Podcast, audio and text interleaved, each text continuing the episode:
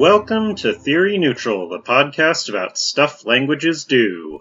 I'm Aiden. I'm Logan. Uh, my name is Rick, and today we're talking about the article The Geography and Development of Language Isolates by Matthias Urban. Listeners may have noticed that Rick is not Jacob.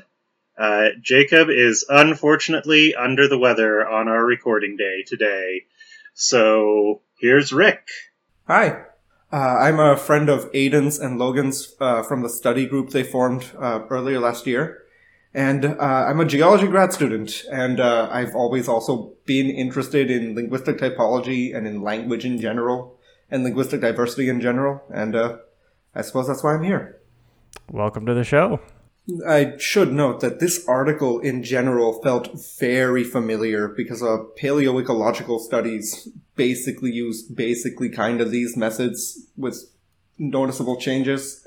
Yeah, I wouldn't be surprised if if you find this article more familiar than like I do at least because I have basically no background in statistics whatsoever. I am definitely used to more like qualitative studies than qual- quantitative studies. So all of the math that he's talking about with statistics and so forth, I'm like, I'm going to take your word that all of that is true because I have no idea what those words mean. So, uh, this article talks about language isolates, which are languages that, as far as we can tell, using the comparative method or any of the traditional tools of historical linguistics, are unrelated to any other language on Earth. And so, what this article is trying to do is that it's trying to see the geographic distribution of language isolates, where they are in the world, uh, whether there are topographic influences on where uh, language isolates are in the world, and whether it can statistically quantify any sort of relationship between uh, topography, other geographic factors, and where language isolates find themselves geographically. It's a very statistical paper trying to do math on the overall distribution of these things. Um, and I feel like I feel like it's worth noting.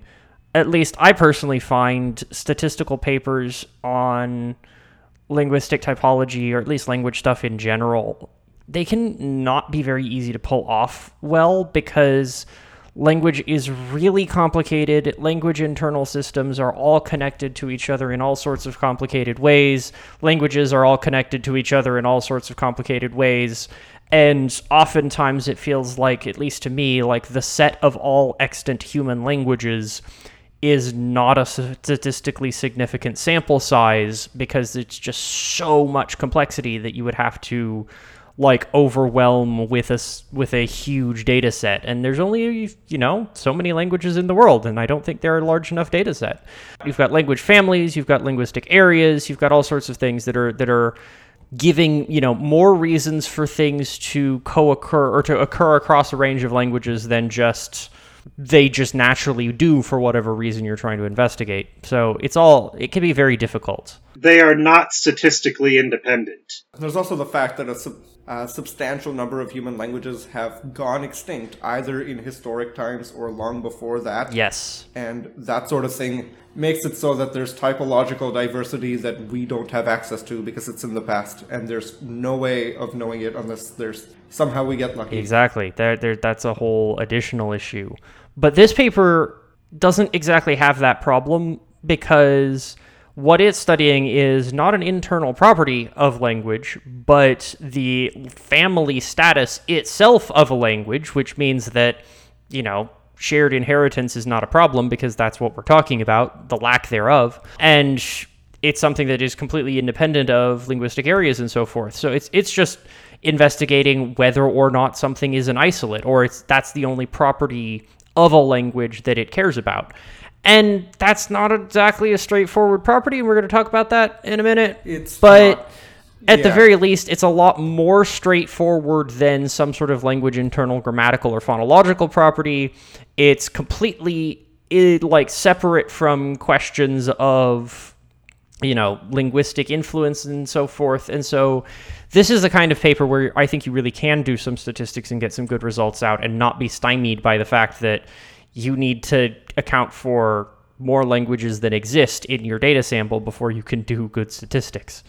Yeah, you don't need to care that much for this kind of study for all the human languages that have ever existed or could exist it is maybe worth fleshing out some of the uh, historical precedents for this because, uh, like, I'm familiar enough with like Johanna Nichols's work on uh, the influence of geography on language, which the author does address a little bit. He talks about uh, spread zones and residual zones or accretion zones, which are which are terms that I know for sure that he lifted straight from Nichols. So, uh, what a spread zone is a geographical area. The Eurasian steppe is a commonly cited example where uh, you get remarkably little diversity because uh, one language family spreads out over an area, and then later you might get a different family that spreads out over the same area, and you get that process repeating itself over and over over time. Uh, while you have residual zones, the Caucasus is frequently cited. Sometimes you see New Guinea cited as an example, or the western coast of what is now California cited as an example. It's uh, places where linguistic diversity tends to build up. You tend to see many families crammed into a geographically smaller area over time because of for topographical reasons. And I got the sense that one of the things that this author was trying to address is to what extent do those topographical features contribute to uh, diversity being where it is Yes, this study is kind of trying to investigate like, is there a connection between certain kinds of geographical features and status as an isolate or location of an isolate, and trying to figure that out statistically. So, one of the big confounding factors that does still exist here is that there are apparently geographic features that produce language diversity in general and that might be difficult to separate from geographical features that specifically produce isolates. So there are two hypotheses that the author was investigating. Uh, the first being that language isolates pop up just wherever there happens to be more linguistic diversity. And if that is the case, then we would need to do more investigation to figure out okay, why is there more linguistic diversity there? And can we separate out any features that might be specifically relevant to isolates? And the other hypothesis is that isolates specifically are more likely than just general diverse languages within a family in specific geographical areas. And he cites the two main things that he was testing on with respect to the second hypothesis of the fact that topography, it's topographically specific, is that you have distance to coastline being one of the possible drivers of diversity, of getting specifically isolates in those kinds of areas. And the other kind was, was uh, being along the spine of a mountain belt, which uh, both of those were used as proxies for testing out that second hypothesis. Yeah, and and the intuition there is that you know, maybe you would see more isolates in those areas because there used to be a big family of languages and then some other language family spread out and displaced the original languages until you ended up with a super contracted family where there's only one member left at the edge of these geographic regions. So that kind of makes sense and yeah. it it makes sense why you might want to then say, okay, well, can we find statistical evidence that that is actually the case? Um, but it turns out there is another uh, confounding factor that makes that a little difficult to investigate, which is that what actually counts as an isolate is itself kind of a squishy, hard to define thing. Um, Rick gave a definition from the paper, but you'll note that it depends on what the accepted methods of comparative linguistics happen to be and what we happen to know about existing language families, all of which is stuff that can change. Well, and more than that, it depends, like, the definition just sort of assumes that we know what a language is, and that's the real problem here, I think, because if you look at any conglomeration of speech varieties, you will find variety in them and trying to quantify how much variety there is is not a straightforward thing. Yes. And, you know, we may have talked about this on the podcast before. If not, it's a well known problem of like, when do you say that this is one language versus two if they're relatively different, but not so different varieties of it that you're yeah. trying to compare? And so obviously the problem ends up cropping up in isolates as well because it's like, well, the definition is there's one language, but like, do we know it's one language? Have we decided arbitrarily that it's one language? Yeah, is there extralinguistic reasons? Exactly. And and to be fair, uh, that issue is brought up in the paper, and Yeah. uh, he has a few examples of circumstances where it is not entirely clear whether this thing that is called an isolate is actually a single isolated language or whether it's just a really tiny family of two or three languages. Exactly. And like you can you can certainly ask the question of like is there really a significant difference between literally one language and yeah, there's kind of two or three and they're really close to each other. Like honestly the second doesn't feel like it's really significantly different from an isolate for this kind of a purpose. Yeah. But technically it doesn't meet the definition. So, you know, you kind of have to deal with that. I think I think a couple of good examples of this are like in his data set, Korean is not counted as an isolate, I assume because Jeju, the island off the south of Korea, has its own Koreanic language that most people at this point recognize as separate. And you totally could make an argument that the language of Northern Korea and the language of Southern Korea have diverged enough at this point that you could argue that they're a different thing. Yeah, I don't know enough about that. I'm pretty sure Jeju is distinct. Yeah. uh, Jeju is a pretty clear case, but historically Korean has been considered an isolate because people haven't known about Jeju and that wasn't there for the to not be an isolate anymore. Another example is Basque, which is again traditionally considered an isolate. It's a very prominent example of an isolate, but it also has enough internal diversity that you could make an argument that there's at least two languages in there. But it's hard to say because it's a, it's, it's a big continuum. It's, you know, one of those sorts of difficult to quantify messes. So the data set for this paper treats Korean as not an isolate and Basque as an isolate. I don't know that either of those is wrong, and I don't know that either of those is right. And maybe the statistics is robust enough that it doesn't matter that edge cases like that aren't always treated Yeah. perfectly consistently. It is worth noting that a fair proportion of the information in his data set come from places that are, you know, that have recently been better studied, but historically are understudied. Places like New Guinea or the Amazon basin or uh, the Circum-Pacific in general.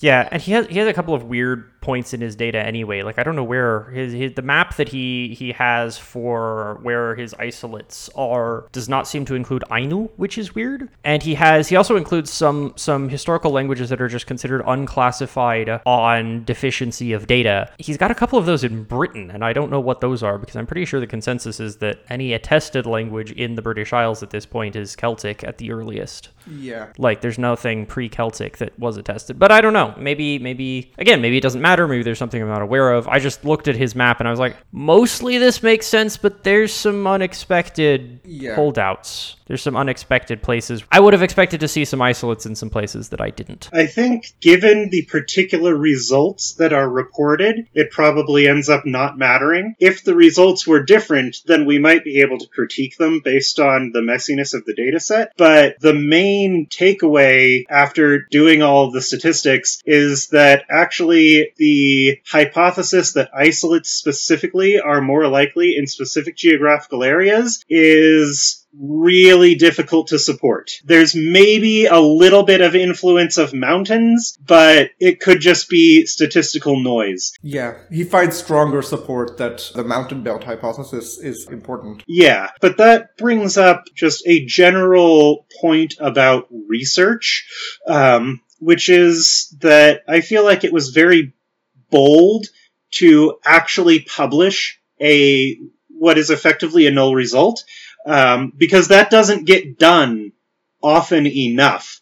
Um, just it is it is the culture of scientific publishing that we like to see really exciting positive results and that results in bias in the literature so good job matthias urban for publishing what is maybe not a super exciting result but it's valuable to see that oh yeah somebody has already actually investigated this and this is what they came up with. So if somebody else has the same question, we don't need to waste time doing exactly the same thing again. We can look at what's already been done, yeah we can cross that one off and it's not just valuable in telling us, yeah, you don't need to look into this. It's valuable in saying, I looked into this one thing and it didn't turn out, but now because I did that, we've discovered that, you know, here are all of the problems that came up while doing this investigation. exactly Yeah, and so maybe now you know about those problems, maybe you can find a way to get around them. Maybe you can pick out another related idea that came up in the course of this investigation and go investigate that, which we wouldn't have known to, to do if the null result had not been published in the first place. It is worth noting that he does even sort of say in the discussion section where that he kind of felt that his methods were too simple because he start he talks about how uh, he's just measuring raw distance from a coastline or raw distance from a mountain range, which if you wanted to, you could also overlay ecological diversity over it because sometimes that's a factor. You could overlay the type of climate that you're in because that could also be a factor. All of those things are potential drivers of diversity in the languages spoken in an area that if you wanted to, somebody totally could investigate that influence too. Yeah, I think I think it's worth talking about because I don't I don't know that we've talked about as much his reasoning behind the choice of mountain ranges and coasts as geographical features that he expects or that he hypothesizes we could flesh that out. So he, he actually gives a couple of case studies of languages whose history is known or at least fairly clearly reconstructible that have been either rendered isolates or kept isolated by virtue of the fact that other people have come in and kicked them out of the nice parts of the countryside and pushed them to the kinds of places that nobody's really going to expend a whole lot of effort to try and conquer and populate with other people. Um, he gives the example of Burushaski, which is spoken in a couple of mountain valleys in Afghanistan that are very high. In Pakistan. Or Pakistan, yeah. That are very high, very inhospitable, very difficult to live in, and not on the way to anything in particular. And his argument is like this has. Burushaski has sort of ended up as an isolate because all of the, the nicer territory that the family might have encompassed in the past got conquered by other people who wanted it. And now it's left in the part of the countryside that nobody else particularly wanted. I have also seen the expression Burushaski distribution in the literature, where a language ends up having a distribution that's disjunct and separated over uh, two river valleys that are separated sort of by a mountain because of the historical process of peoples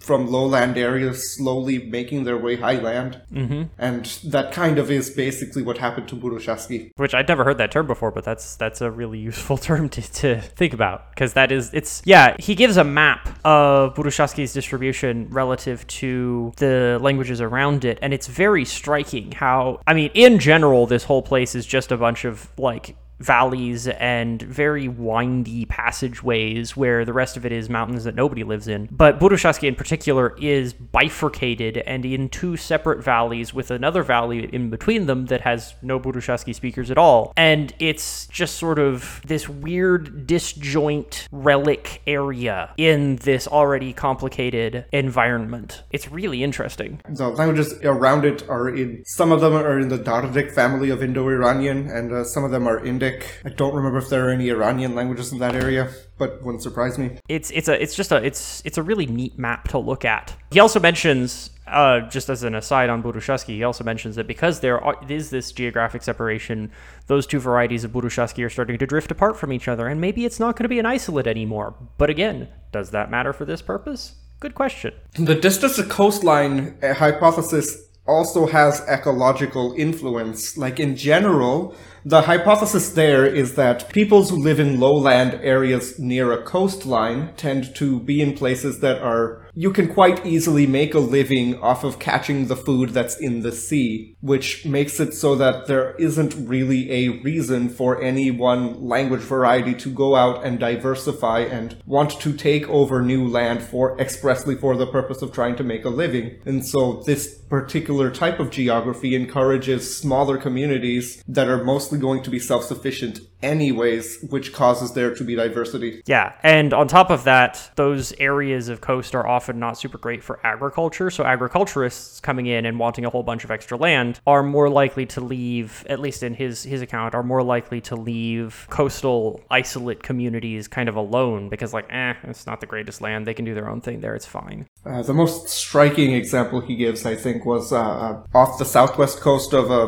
uh what is now California, where uh, there's uh, this language that uh, used to be the smallest member in its family, but is now has the greatest number of speakers, but in part by virtue of the fact that it was spoken in an insular area that is hard for agriculture. Yeah, exactly. So it was not the greatest place in that family, so everybody else had more speakers, but everybody else had better land, and so the Europeans kicked them off that land. And now this place, this particular variety, is doing. Yeah, it's the Kashaya language in Pomoan. Yeah, it's comparatively significantly better, even if in like independently, it's probably a little bit worse off anyway than it was before. So, having now talked about all of the reasons why specific geography might create isolates in particular, Aiden, you have some personal experience with why general diversity might generate isolates, regardless of what geographic features might underlie the generation of general diversity. Yeah, so Urban talks about what he calls the normal diachrony assumption, which is basically that if left alone, a language will over time grow and diversify and become more than one language and become a whole family. And so, you know, his theory is that isolates basically represent the reduction of a pre-existing language family. And you know, maybe we don't have any access to what the rest of that language family looked like, but in theory, there used to be languages more more languages related to these isolates and they're just all gone now. I'm not entirely sure that that is a reasonable assumption. I, in principle, sure, absolutely, but in certain cases, I don't know that it is. So when I I was in uh, Papua New Guinea for a little while a few years ago, doing some, I was going to do field work and then I got sick and didn't, so I did it all on tapes instead. But the the language that I was working on from those recordings, is it's a little language called Yale, spoken by about 700 people in the absolute middle of nowhere, even by Papua New Guinea standards, jungly lowlands, fun place. But the impression that I got from sort of listening to the tapes, listening to some of the, you know, reading some of the the uh, documentary material that had been provided by the people that took the tapes about the place, about the people, I don't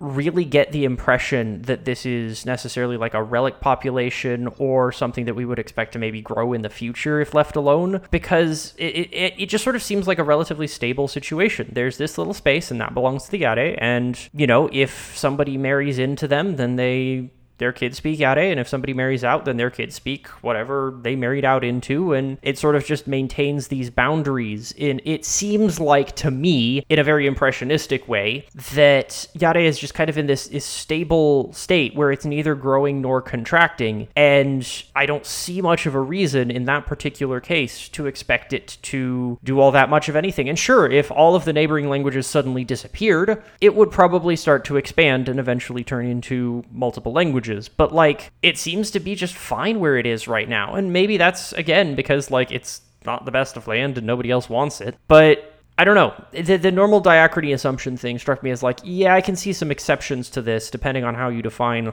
leaving a language alone. Maybe this doesn't count. I don't know, but it's it's worth thinking about. Mm-hmm. And I will point out that Aiden has in fact written the most up to date grammar of Yale that currently exists. yes, well, grammar is an overstatement because I think of grammars as like five, six, seven hundred pages, and this was about 120 because all I had was tapes, and I didn't get to ask any more questions about a whole lot of things that I had a lot of questions about. But it is the most complete documentation that anybody has done so far. Yes, which is still not saying much, but it, it is accessible and out there and you can read it. And it's better than the the unpublished manuscript from the people that took the data before i hope. That is a one of the very first criticisms i had of this is what's the difference between a language isolate and a really small family. But i feel like it's maybe worth fleshing out that there are parallels that can quite easily be made to uh, uh, to the fossil record or to the biological record quite easily because uh, these are in many ways kind of similar systems. When folks who are studying biodiversity across time look at the fossil record, they run into very similar types of issues that there we we only have the fossil data and we don't have any of the other kinds of data that you would normally use to see if two different fossil taxa are indeed different taxa. And so what tends to be done is that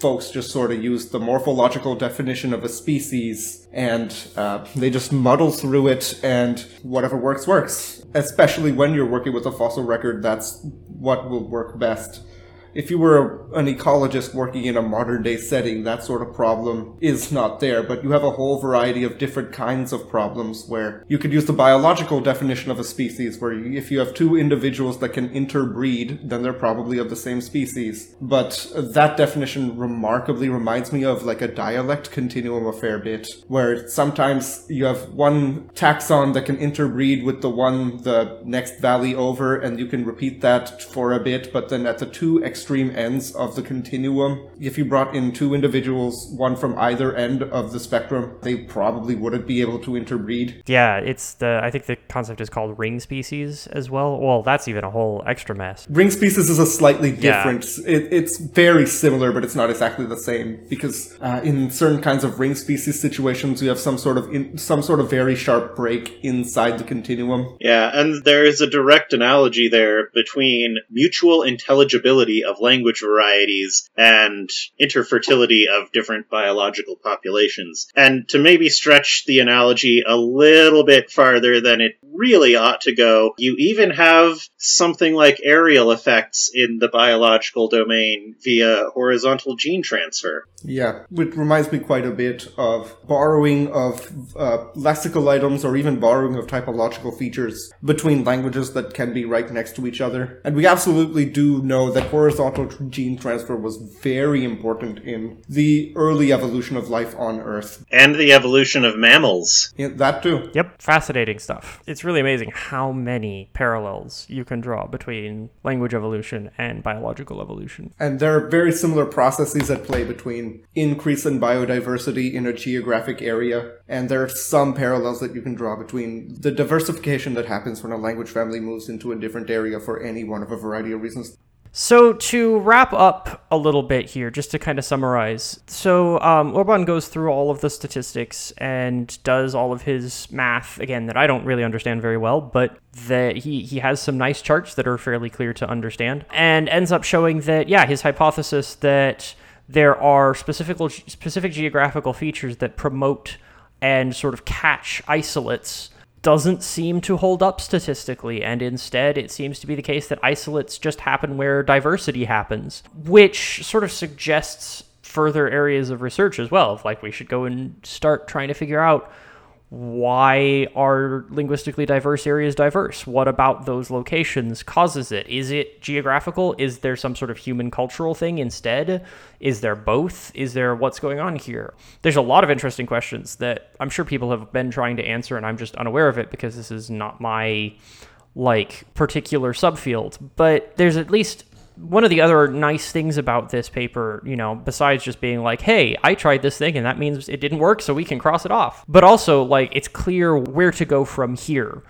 It's clear that, like, okay, this is the direction that we need to start looking based on the fact that that didn't seem to pan out. You could also improve the statistical modeling to account for different geographical features too if you wanted, if you still wanted to explore the hypothesis that certain topographical features cause there to be isolates in an area. Uh, he does still hold out the idea that the the influence of mountain ranges is still possibly not just statistical noise, which I think is interesting. That the coastline hypothesis he uh, doesn't find evidence for, but the mountain range one he still does find evidence for. Mm-hmm. At least a little bit, not that much, but a little bit, which is interesting. Theory Neutral is made possible by our listeners, families, and friends. Follow us on Twitter at theory underscore neutral or send us an email at theory.neutral.podcast at gmail.com. Join us next time when we will be discussing evidentials.